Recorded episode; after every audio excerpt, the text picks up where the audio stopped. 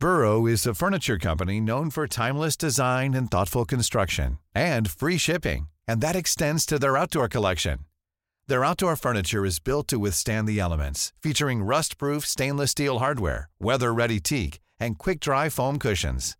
For Memorial Day, get 15% off your Burrow purchase at burrow.com slash ACAST and up to 25% off outdoor. That's up to 25% off outdoor furniture at burrow.com slash ACAST.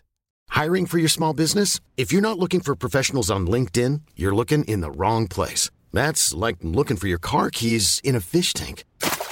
LinkedIn helps you hire professionals you can't find anywhere else, even those who aren't actively searching for a new job but might be open to the perfect role. In a given month, over 70% of LinkedIn users don't even visit other leading job sites. So start looking in the right place. With LinkedIn, you can hire professionals like a professional. Post your free job on linkedin.com slash people today.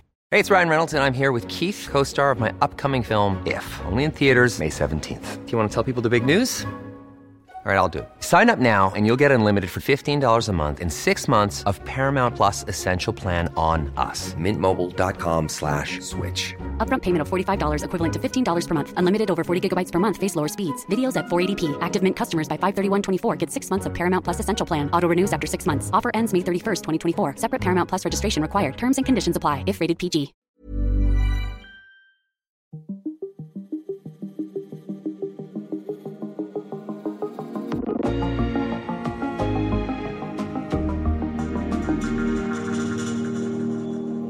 Du kunne godt tænke dig at komme på en uges ferie øh, til, til månen. Ja, det kunne være fedt. Hvad vil være det første, du gjorde, når du kom derop? At hoppe. Det så simpelthen så sjovt ud, ikke? Så fra astronauterne på Apollo-missionen. De der lange hop. Og meget taler for, at der igen om få år vil være mennesker, som hopper på månens golde, mørkegrå overflade, mens jorden står op i horisonten. Dato i dag om, hvordan vi kommer derop, hvad vi skal da, og hvordan månen kan være første stop på turen til Mars. Jeg hedder Thomas Bug Andersen.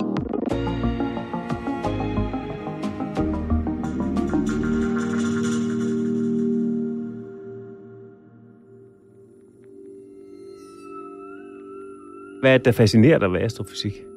Jamen, jeg, det der i hvert fald fangede mig først, det var hele den her, at øh, det vi består af som mennesker, de grundstoffer, vi består af, de er oprindeligt dannet i supernovaer, kilonovaer, Big Bang og inde i stjerner.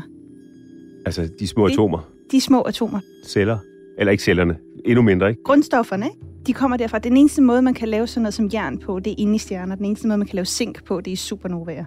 Så alt det har foregået og blevet en del af en sky, der faldt sammen for 4,5 milliarder år siden og er blevet til jorden og os. Wow. Mm, Så vi kommer fra rummet. vi kommer fra rummet. Ej, jeg er helt, jeg er helt, jeg er helt målløs. Ja.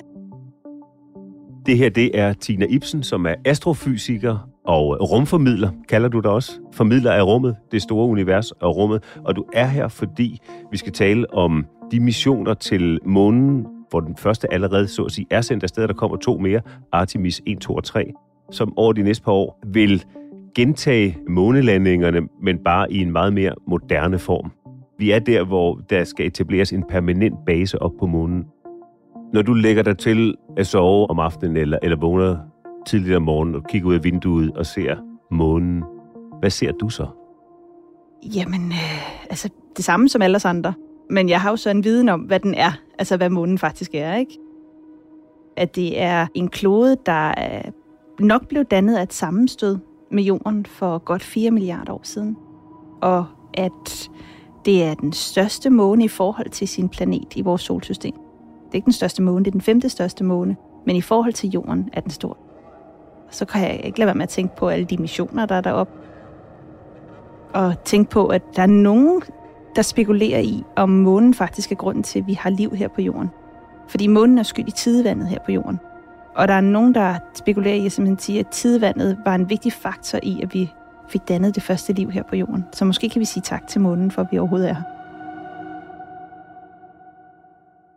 Og når vi mennesker er, så at sige, så vilde med månen, og så optaget af månen, så er det dels selvfølgelig, fordi vi kan se den. Det er også den klode, som er tættest på jorden, derfor den, det tager kortest tid at tage til.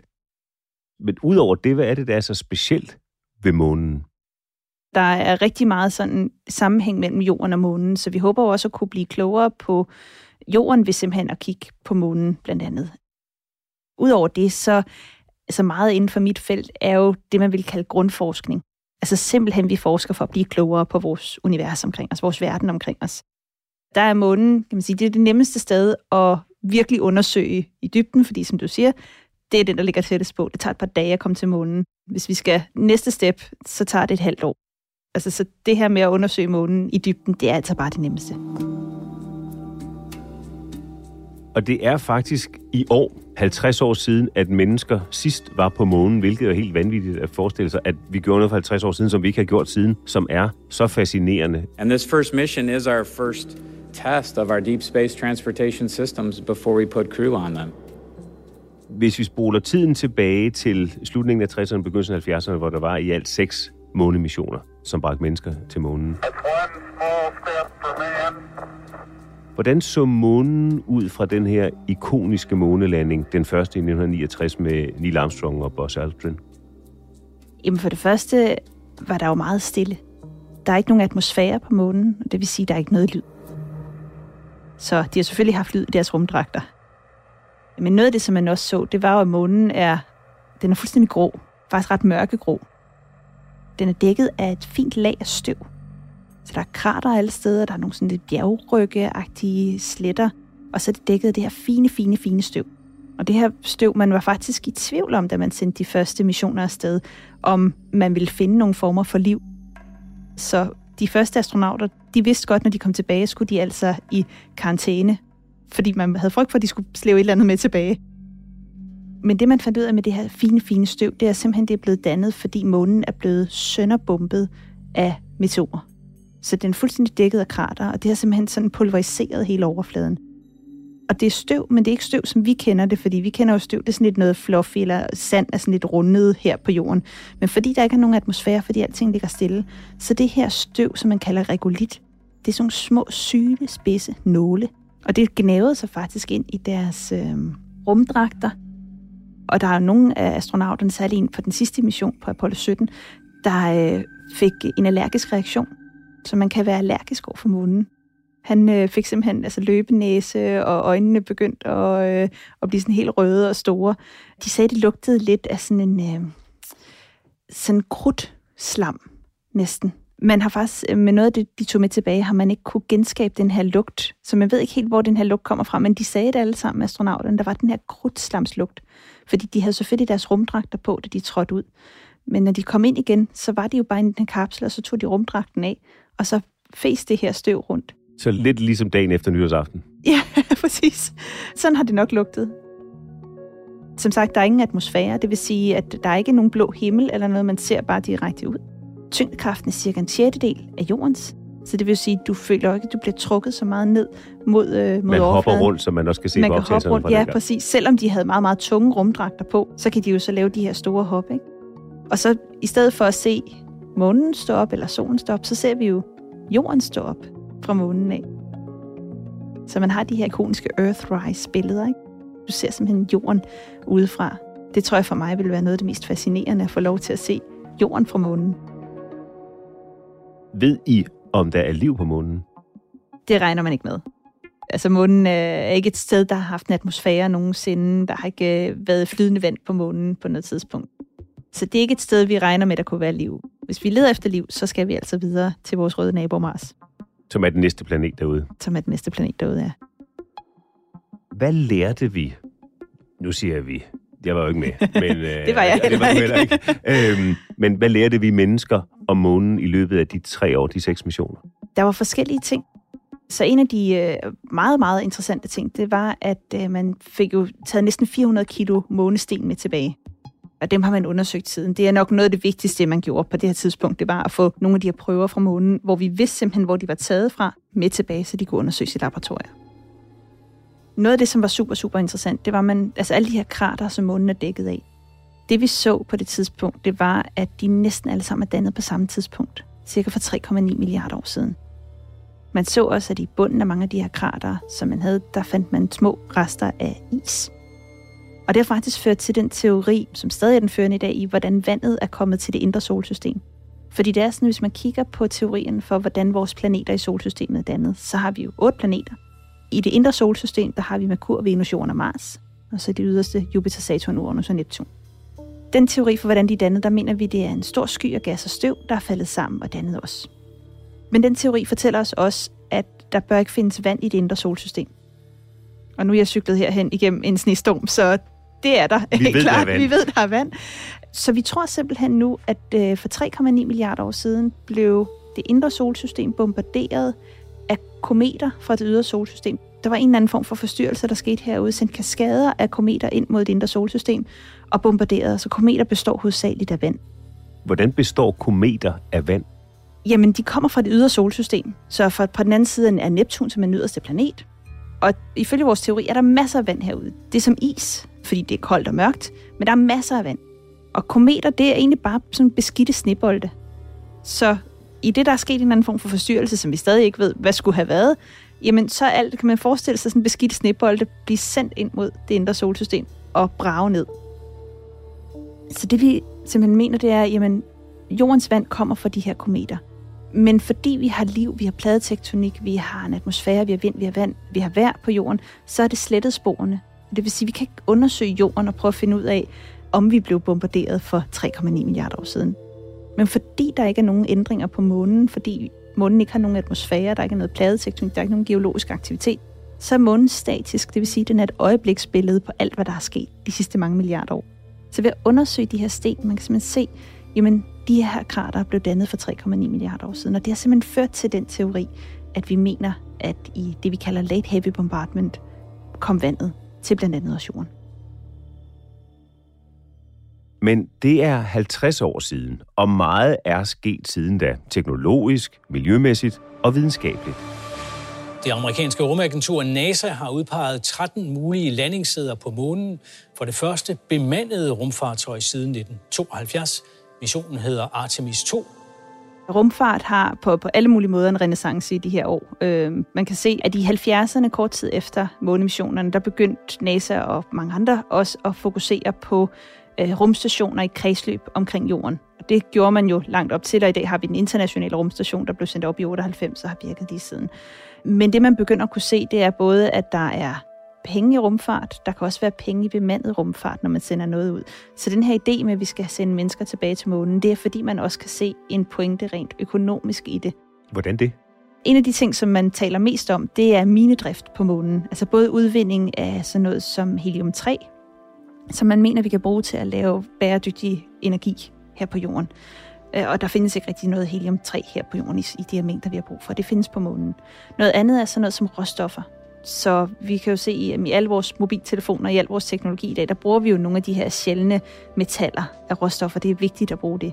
Og vi går ind mod at have en råstofskrise, simpelthen fordi, at der ikke er nok til alt det, vi bruger. Altså det er jo brug at smide væk. We need Artemis 1 to launch in order for us to get really gung ho and excited for Artemis 2.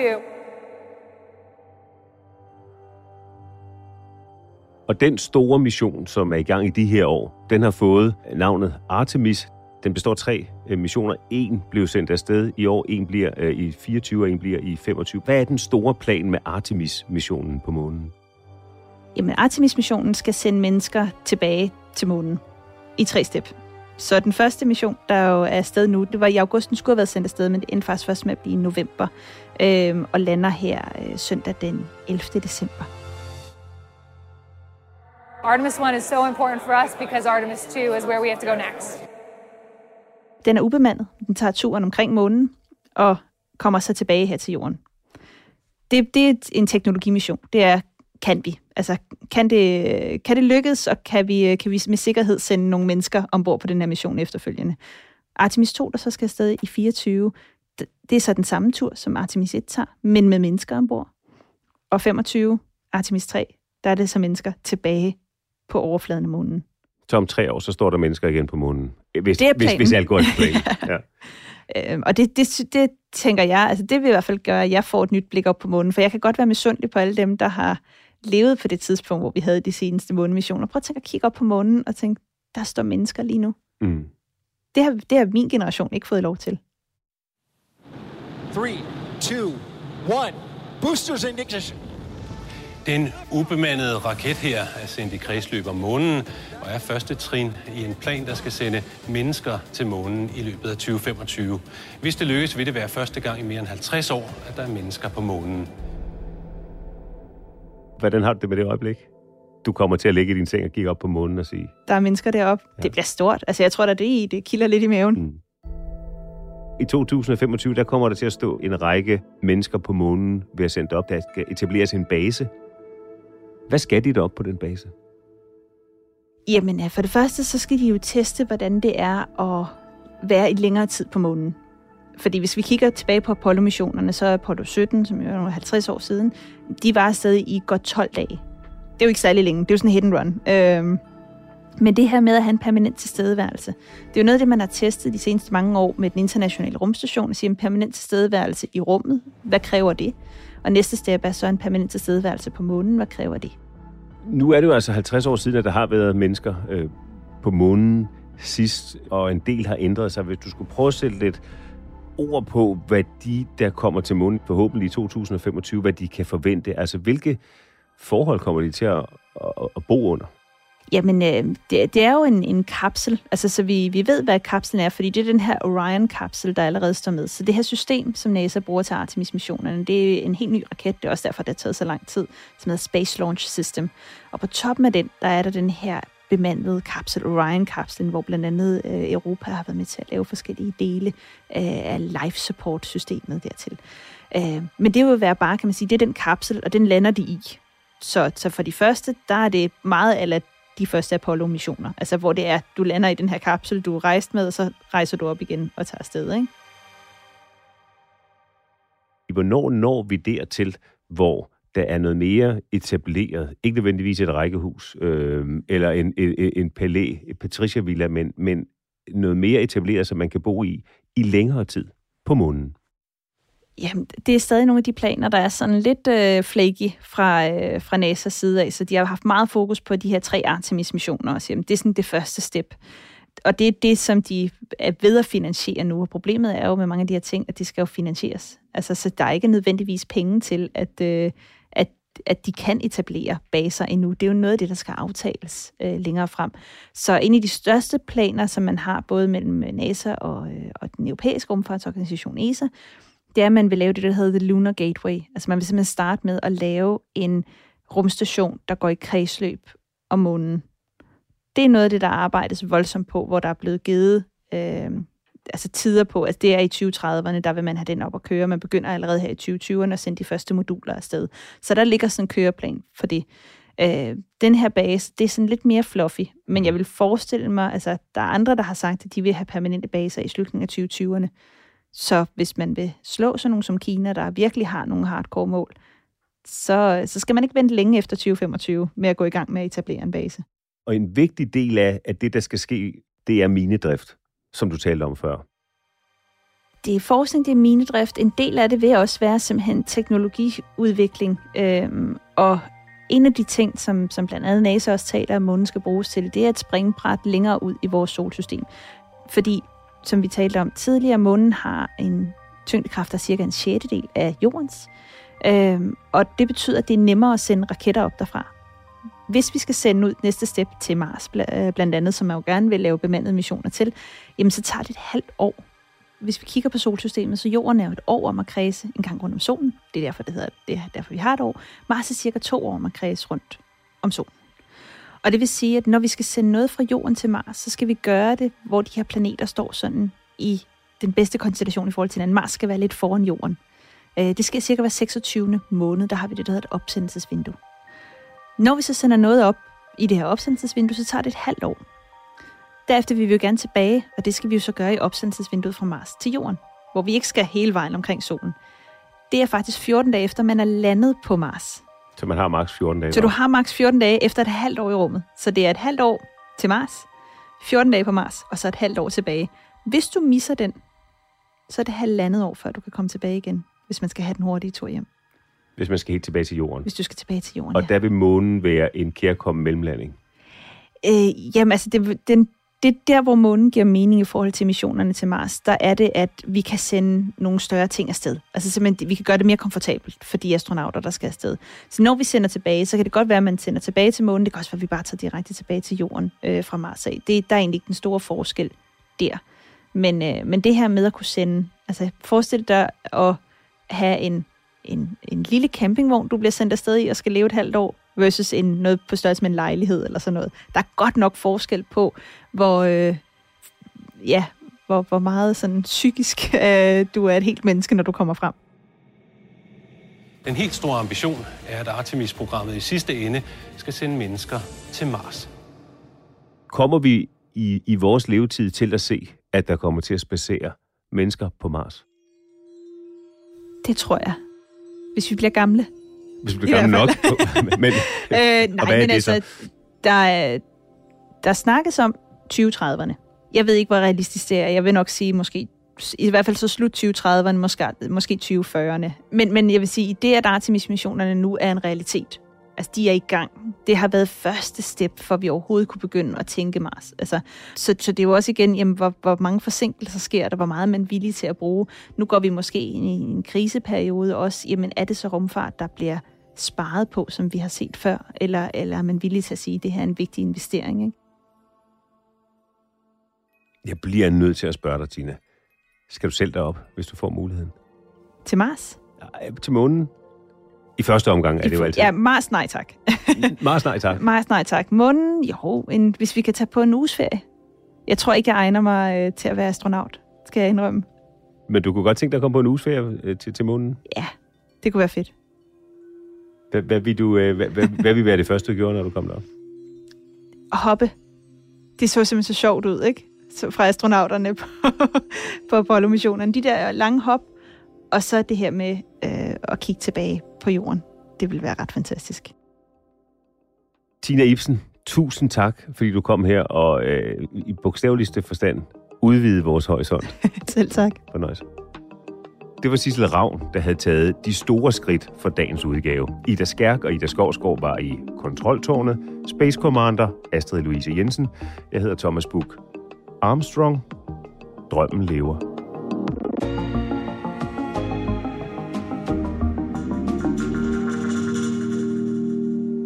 Du har lyttet til en podcast fra TV2.